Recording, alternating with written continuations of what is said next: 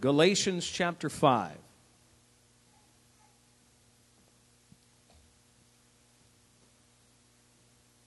And today I want to preach a message entitled, Who Cut In on You? Who cut in on you? Uh, if I were, in fact, the other day, hanging around at, at Jamie's school in the morning a little bit, as I, I do, as I drop her off to school and kind of stand there with her, I overheard one kid say to another kid, I budged in front of this one.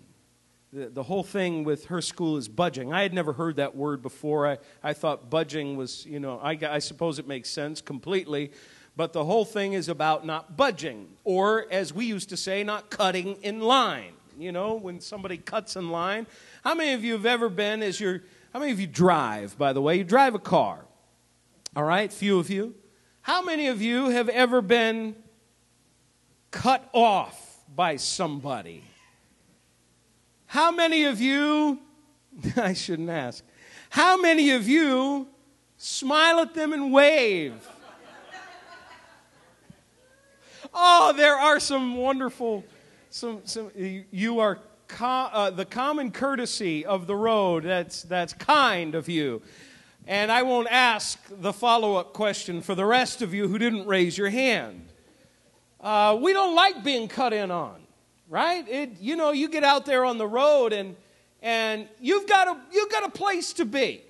You've got somewhere to go. I was, I had to stop by the church last night just to make sure our, our heat, it's, I like this weather too, Julian, but it throws me off. I don't know whether to have the heat on, have nothing on, have the air conditioning on. I, we can't figure it out. It's, it's, so I passed by just to make sure we were all set for today. And I was coming up and had to turn on Ravenswood and, and came down. There's an alleyway right between, I don't know what that street is, the next street over, the next block over, and Devon. And there's an alleyway, and it's really rough. And I was just barreling through. I didn't have a stop sign, and some guy ran his stop sign without looking at me. And I waved and smiled. No, I, I hit the horn because I thought I was going to hit the guy. I thought, it, you know, I hit the horn, and I, I didn't get mad. I really didn't. I, I kept it down. But none of us like being cut in on. You know, you see it from very early on in school. It happens all the way through life. You're driving your car, or you're waiting in a long, long line at Jewel. You're standing there and you've got your cart full of groceries, and you've got somebody in front of you has a cart full of groceries, and you've got somebody else in front of you who's got a cart full of groceries. And here pulls up an individual with five items. And they're looking with that sad, begging kind of look. Julian, no, I, I, I'm just guessing what's going on. Yeah, they're, they're, they're looking like, you know, I've just got these few things. And if you're like me, I, the Lord's still working on me on the sanctification thing. If you're like me, I'm thinking in my mind, fifteen items or less right over there, my friend, fifteen items or less. You say, what kind of a Christian are you, Pastor? Well, like I said, I'm the one who's still working it out with fear and trembling. You know, or the, the self-checkout now, that's, that's kind of handy and convenient. Uh, but, you know, you, you and, and sort of begrudgingly, I, I have yet to see somebody graciously, kindly say, oh, that's all you have? Oh, come up here. It happens very, very rarely. You kind of like, fine, go ahead, here you go, go ahead, go in front of me. We don't like being cut in on. Galatians chapter five, verse seven. The Bible says this, you were running a good race. Who cut in on you and kept you from obeying the truth? The whole book of Galatians deals with this topic and this idea. Paul, in fact, is writing, and he deals with the idea that there were those who had come, and in fact, this verse or this, these, this verse of Scripture indicates that it really was one individual who began to get in the way of how the Galatian church started and how it was that they were to continue by faith. How many know that we come to Christ by faith alone, in Christ alone, and that our faith continues in Him? It is completely and totally by faith. It is not by works, lest anyone should boast. We cannot, we didn't get into the kingdom by earning our salvation, and we don't stay in the kingdom by working to earn our salvation. But instead, those works are the outflow, or should be the outflow, of our profession of faith. But there was somebody who had come in and was now trying to bring this body of believers, Gentile believers. They knew nothing about the law of Moses. They knew nothing about, very little about the Old Testament. They knew very little about what, what it was to be a, a, a Jew in the Old Testament, how it was that they were to carry out all the rituals and the, you know, the various things that are written in the law of Moses. And this, this one topic centers around the idea of circumcision. And, and it was that there was this one coming into the group who said, listen, sorry, men, that's going to happen. As a, as a Gentile believer, that's going to happen. And Paul begins to write and says, wait a minute. No, it doesn't. If you start to try to keep the law in one area, you got to keep the whole thing. And guess what? You can't. It's absolutely impossible to be able to keep the whole law. And so Paul had to contend that if you start something by faith, you have got to continue it by faith. And there are a lot of times in our Christian lives where there are those who will cut in on us. And they will begin to tell us that we've got to do this, we've got to do that. They will begin to get in the way of our pursuit of Christ. It could be that there are those who are getting in the way and saying, you don't need to do that. You don't need to go to church. You don't need to do all of those things to, you know, to be a Christian. You just do how, whatever you want to do. Look, you believe in God. What's the big deal? Beyond that, that's all that really counts. And yet that is the other extreme. And that is also somebody who is cutting in on you. I want to look at this one verse of Scripture today. And I want us to expose this teaching of the Judaizers and those, in fact, this one individual, it seems, who is coming in and distracting the people of God from what it is that God wanted them to do. Listen, there are all kinds of distractions in life. There are certain things in life that will come our way, and if we are not careful, that thing will cut in on our Christianity and begin to distract us to somehow thinking that we can follow our own ways, our own ideas, our own plans, and you know what? God just, you know, He understands.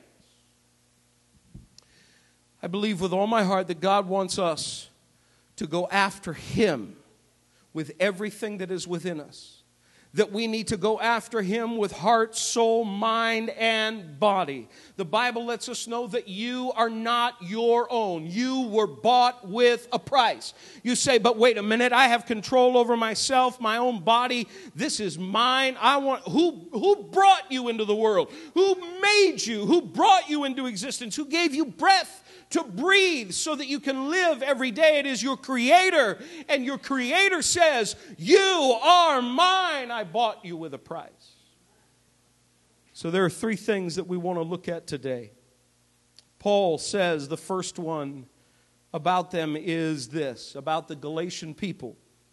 He says this, you were running a good race. You were running a good race. You know, it's interesting to watch a the start of a marathon. You know, usually, you, you know, if any of you follow a marathon and you like to follow that, you watch the beginning, and it's thousands upon thousands of people, especially here in Chicago and in New York and in Boston and other places in major cities where marathons take place. And you look at the marathon, you look at the depth of the, the runners and how many are there. And you've got the very best in the world, and you've got the very worst in the world. And they're all lined up together. They're all, well, they're not all lined up together because there are thousands of people. It takes a long time if you're in the back of the pack to get across that starting line, to get to that place where you start. And, and you know, you, you, you're all lined up and everybody starts off. And you start off strong, you feel strong, you feel healthy, you feel good. And as you go on in this particular marathon, then the next interesting thing becomes the finish line. Who's going to finish first? But what happens in between matters a whole lot, especially to those who are running. And in fact, there are those who say there is, when you're running a marathon, that twenty-six point two, whatever it is, miles, when you're running that marathon, you get to a certain place and they hit, the runner hits what's called a wall. And it is where your body wants to stop. It wants to give out. But there have been events in the past where people have actually jumped out and gotten in the way, or other runners have come up behind and, and they've tripped a runner who was up in the front and probably had a good chance, and injuries took place. Somebody cut in on them, but the beginning was great. You started out well, and this is what Paul says to the, the Galatian church. He says, listen, you were running a good race. You started out fine. Listen, whenever you, where, when the point where you realized you needed Jesus Christ as your Savior, you came to an altar, maybe in tears, maybe in weeping, maybe in that moment you realized, I need a Savior. And Lord, you confessed your sin. You gave Him your all. You gave Him your best. You said at that moment, you committed your heart to Him. You said, I'm going to serve Jesus with everything that is within me. I'm going to give Him my best. I'm going to serve God. And you left that place of prayer and you went out and you began to, to run the race in front of you. You began to share the gospel. You didn't You, at the moment, you didn't really care what other people thought of you. You were so fired up. There was a fervency in your spirit, and you just said, I'm going to run this race. I'm going to do what's right. I'm going to follow Jesus with all of my heart. You were running a good race. There was faith. There was fervency. There was fire that was in your soul that says, I'm going to give God my very all. But something, somewhere, got in the way. In fact, it might have been in the form, the same way it was for the Galatian church, of a who? Someone got in the way. Somewhere along the way, somebody came up alongside of you and said, no, you don't need to do all that. No, no, no, no, no. You don't go to church, you know, read your Bible, pray. You know, you believe in God. What's the big deal with that? We've mentioned this over and over again. The Bible lets us know that even the demons believe and they tremble. Why is it that somehow We, we somehow get cut in on, and we approach our Christianity with this haphazard, this kind of half-baked idea that somehow we can just go at it with a little bit of, you know, mentioning God here, mentioning God there, and somehow it's all gonna be okay in the end. See, Paul is talking about the idea of them starting a race. And he says, you were running a great race. You were well on your way to being what God wanted you to be. You were doing what God wanted you to do. And listen, it was and it still is a race, folks.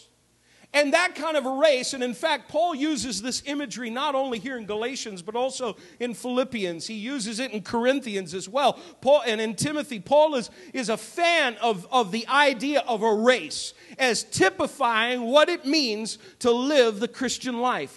And to run this kind of a race, this isn't a sprint. I, I you know, in, in high school, we used to do these, these conditioning sprints to get into shape for whether it was basketball or baseball or whatever it might have been, and whatever it was that we were, we whatever sport we were involved in, our coach would just beat us to death to get us into shape. And the one thing I hated the most, the one thing that I hated the most was running these sprints. But I knew that if I gave my all and gave my best in running these sprints, two things were going to be accomplished. One, I would get into shape the way that the coach said I was going to, and I did. The other thing was they would be over soon. And that was really what I was looking for, for it all just to be done. I don't have to run the sprints anymore. But this isn't a sprint, folks. It was more, it's more of like what I used to have to do in training for baseball. At the beginning of practice, my baseball coach would say, okay, fellas, and it was in the winter or in the springtime, but up in northern Maine, there's still snow on the ground, and he would say, okay, fellas, let's go seventy laps around the gym, seventy times. And we used to get to five, and I used to think, oh, God, I am not going to last. This took more endurance of us. You see, a race is not something that is over instantly unless it's the sprint. But the Christian race is more like a marathon. It keeps going and it keeps going. And there are times in your life where maybe you get a little bit discouraged, but I want you to know that it's still a race. You've still got to keep your head in the game. You still have got to say, I'm in this for the long haul. I'm, there's no way out for me. I'm not going to step off and say, that's it. I'm done. I can't take anymore. No, listen, when you hit the wall spiritually, I want to encourage you to keep on moving forward. Keep moving forward. It takes endurance. It takes training. It takes the Word of God. It takes prayer, fellowship with other believers. We need all of these things to help us to endure and to keep going. That's why we come together on Tuesday night to pray. We come here to pray first and foremost. Yes, I share the Word, but we come to pray because we know that when we call upon God, He's going to refresh and renew our spirit so that we can continue going the same way that we started out. You, he says, were running a good race. It's as if Paul was saying, along with John, who was really repeating the words of Jesus in the book of Revelation, when he says, remember from where you have fallen. Remember where you used to be. The writer of Hebrews puts it this way in Hebrews chapter ten. He is encouraging those Hebrew Christians who were facing persecution, who, who in, for all intents and purposes, they wanted to just, they wanted to give up. He says, remember the former days. How many of us today can sit here and say, I've got the same kind of, of strength, the same kind of fire, the same kind of spiritual fervency as I did in that moment where I recognized that Jesus Christ was mine and I was His and I needed Him? How many of us can sit here today and really in our spirit, in our heart, confess that we've got the same kind of motivation?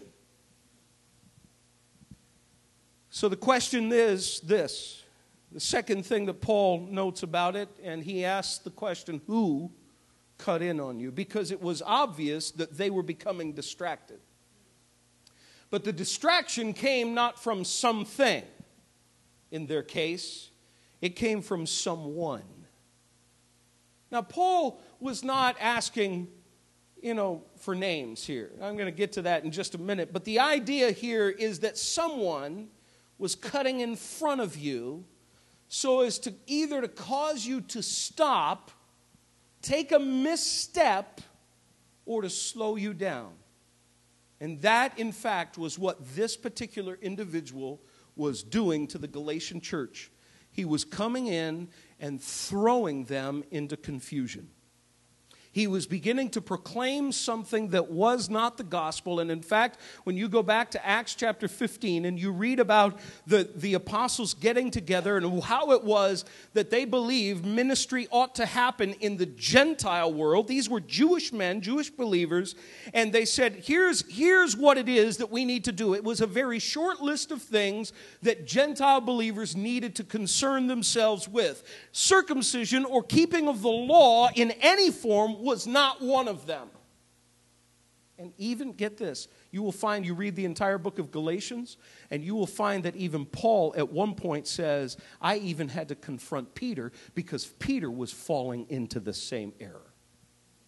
Imagine that, Peter. Who cut in? Who? What kind of an individual came in there and somehow had the ability, had the power, had the had the, the charisma to be able to get these Gentile believers to somehow think they had it to start, they had to start keeping part of the law. Now, Paul brings it down to this, that word who in the original language, in the original Greek, is in the singular form. It refers to one individual, likely the leader of those who were teaching this particular adherence to the law. It was one person. It's an amazing thing. Last week I preached on the, the, the subject, the message of bad company, and how the Bible says that bad company corrupts good character.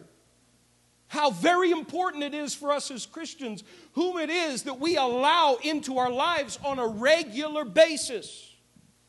If it's not somebody who is following Christ with all of their heart, their soul, and their mind, listen, you can be their friend, they can be your friend, but be careful how deep you allow them to go into your life, because sooner or later, they're going to cut in on you.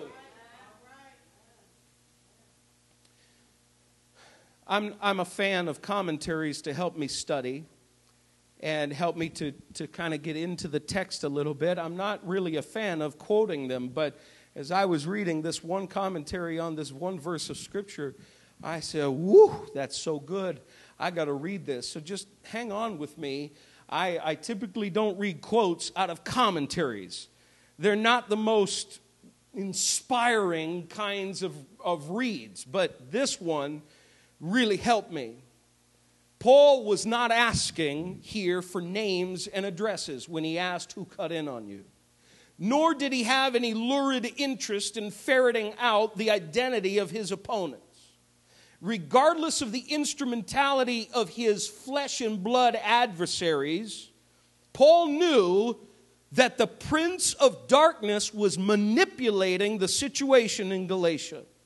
His dear children were besieged by a supernatural foe, one that only the power of the Holy Spirit can successfully resist. Brothers and sisters, I believe with all of my heart, if we are not careful, we will become besieged by a supernatural foe of somebody coming into our lives who begins to tear away the very fabric of what it is that we believe. We begin to doubt God, and we begin to say that the world knows what it's talking about. The Bible still says, let God be true and every man a liar. Don't allow someone to cut in on you and to distract you in the race that you have yet to win. We're not done yet, folks. You came to Jesus. That's not the end of the race. That's the beginning of the race. You got to keep going. You've got to keep moving forward. A hindrance in the race can come in any form, and in this particular circumstance, it came in the form of a person. This is why it is so important that as Christians, we come to the place where we recognize those who are single, those who desire to get married. You come to the place where you recognize that Paul was right when he said that we should not be unequally yoked with unbelievers. How in the world can you possibly progress forward in Christ if that spouse, that mate next to you is not headed in the same direction? It is not possible for you to stay in there the way that you need to. Someone will cut in on you. We've got to keep our heads in the game. What do we do about the hindrance? If it is a hindrance to your progressing in the Christian life, then that hindrance must be taken out of the way. Don't allow anything to come between you and your Savior. Don't allow anything or anyone to come between you and Jesus. If you recognize that somehow the world is beginning to affect your thinking by who you're hanging with, then maybe you ought not to be hanging with them. Maybe you ought to kick them to the curb and say, Lord, I'm going to let you do the work in their life, but I'm not their evangelist. I'm not their missionary, and especially if it involves an intimate relationship, you ain't going to win them. Well, thank you for those amens, because I believe that's the truth. It's amazing to me how many people start so well. But when they get the things that they've been praying for, God begins to bless them. They begin to take their eyes off Christ as if somehow they made their way. As if somehow they're the ones who did it. Be careful of who will cut in on you. Paul's not interested in exposing who this individual was. We don't ever find out. You read in the book of Galatians, you never find out a name. Paul doesn't care who the name was. What he cares about is the fact that the enemy was doing his best to distract these Galatians from running the race that was in front of them, where they could have had an impact on the world that they were living in. And Paul fights this thing so vigorously and, and with such, such strength and such power, he comes against it and recognizes, listen, if we don't right the ship here, it's going to be shipwreck. And so he tells them to think about who it is that cut in on them. And then he goes on and he says this about this individual, because it apparently seemed to be working, that this individual had distracted them. Because he says this, the last part of this verse says, Who cut, who cut in on you and kept you from obeying the truth? Think about this for a minute. This individual had had some success in keeping the Galatian church from obeying the truth. It is, as this quote says, there was a supernatural foe that was coming against Paul, his preaching, the gospel, the, the, the Galatian church and how they started. There was something diabolical that was happening here. Anything that distracts you from moving forward in Christ is not of God. You need to kick it aside and say, no, I, I'm going to keep my eyes on Jesus. Over and over again in the New Testament, we are told to keep our eyes fixed on Christ. We are told to keep our eyes from, from, uh, from the things in the world and, and from becoming distracted by them. Over and over in the Old Testament, we are constantly told to look up. We're told to look at God and to not go to the right or to the left. We're, we're, we're completely and totally admonished all over the place to keep our eyes fixed on Him. Why? Because as long as we do, we will obey Him. As soon as we begin to take our eyes off Christ and begin to be distracted by the world, then the Bible is going to be true in the fact that it says that this one kept them from obeying the truth. Somewhere along the way, we think that we can just, no big deal.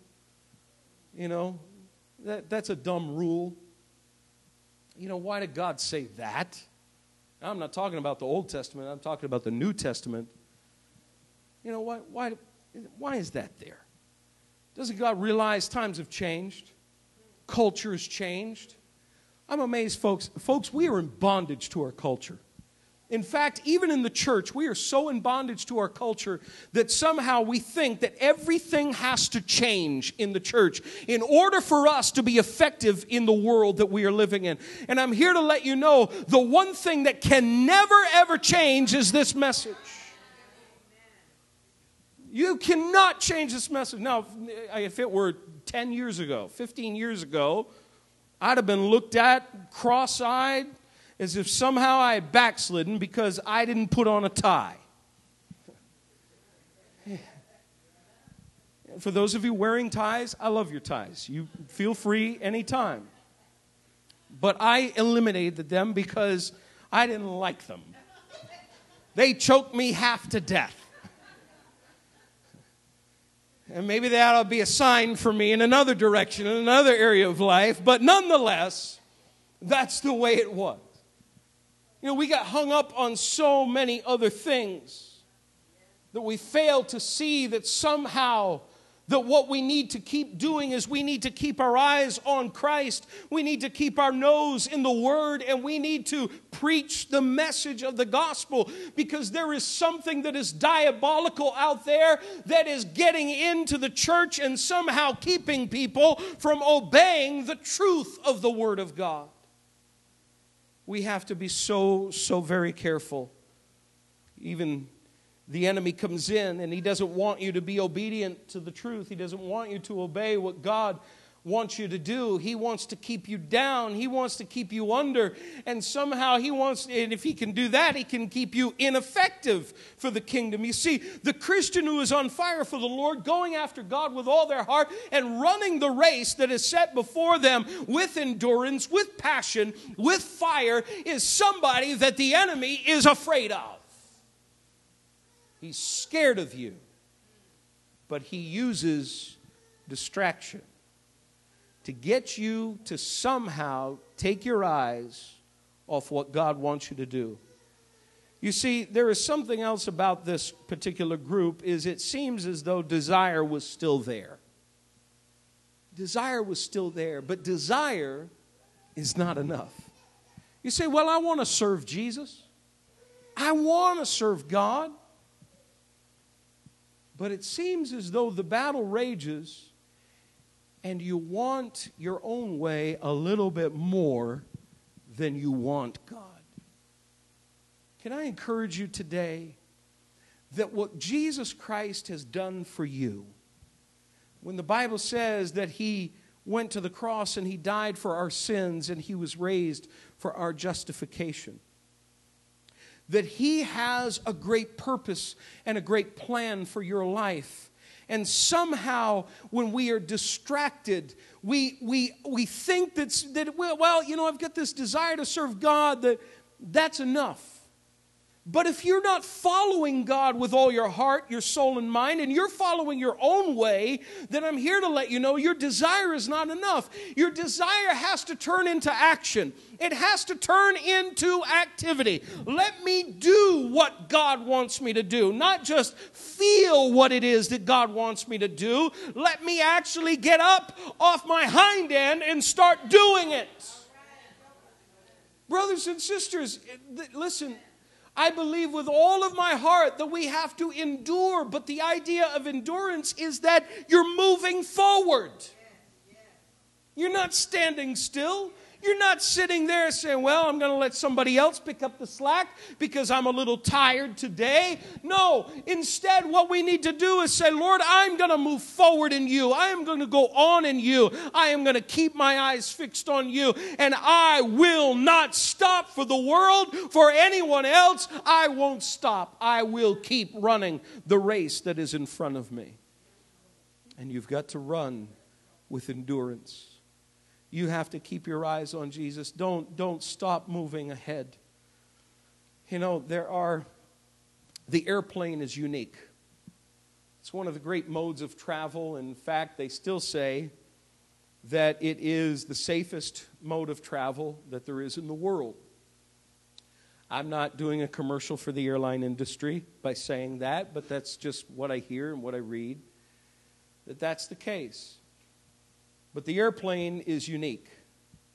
It is, it is, in many ways, it parallels our Christian existence. You see, any other form of travel, let's just say a train. We could say a car. You could even say a horse and buggy. You can reverse all of those things and not be affected. They can come to a screeching halt and stop, and everything's fine. But you have an airplane come to a screeching halt at thirty-five thousand feet, not fine, not good. Going to be all kinds of bad problems. A plane doesn't have reverse. In fact, when they're getting, you know, getting back from the gate, they have a little, there's a little buggy, little thing out there that pushes the plane away from the gate. And they get out far enough, and that thing unhooks, and then the plane can turn and go forward. Our Christian, Christianity is much like an airplane. When we keep moving forward, when we keep going ahead, when we go and we are moving in God, moving forward steadily and constantly and consistently, everything is fine. It is when we get the idea that somehow we can just put the brakes on our Christianity, that today when we wake up, we don't feel very much like being a Christian. We don't feel like, like doing what it is that we're supposed to do. Today, we're just going to take a little break. We're just going to put the brakes on our Christian existence. And for that, brothers and sisters, you are much like an airplane. Disaster can happen so very quickly. You can't stop. You've got to keep moving forward in God. You can't say, well, I'm going to approach this thing just all haphazardly. Don't allow anyone to get in the way and hinder you from what God wants you to do, but instead keep your eyes fixed on Him and keep moving forward and run the race with endurance, the race that has been set before you. The Bible says this, that Jesus did the very same thing. He did the same exact thing. And let's turn over there. This is what I want to close with. In Hebrews chapter twelve, this is the one passage of Scripture that helps us keep everything in perspective. When we allow the enemy to get in, I encourage you to come back to this passage. Come back to this place and find out what your example did and then follow with what Jesus did. The Bible says this, therefore, since we are surrounded by such a great cloud of witnesses, Hebrews chapter twelve, starting at verse one, let us throw off everything that hinders and the sins that so easily entangles, and let us run with perseverance, the race marked out for us. I, I don't know if you've ever caught that before, but this race is not some kind of haphazard thing. You might not see what's been marked out, but God sees what has been marked out for you. It's planned by Him. Verse two, let us fix our eyes on Jesus, the author and perfecter of our faith. Now here it is, He's our example, who for the joy set before Him endured the cross, scorning its shame, and sat down at the right hand of the throne of God. Consider Him who endured such opposition from sinful men, so that you will not grow weary and lose heart. Oh, we got to keep our eyes on Jesus, because He is the one who helps us to keep moving forward. He is the one, when we look at Him, we realize He endured so much. And He endured it for you and for me. He endured it so that we could live lives that are pleasing to Him. Listen, don't kick Him to the side and say, Lord, I'm going to do my own thing today. No, don't allow the world to cut in on you. Don't allow anything to get in your way, but you keep moving forward for Christ. Can we bow our heads this morning?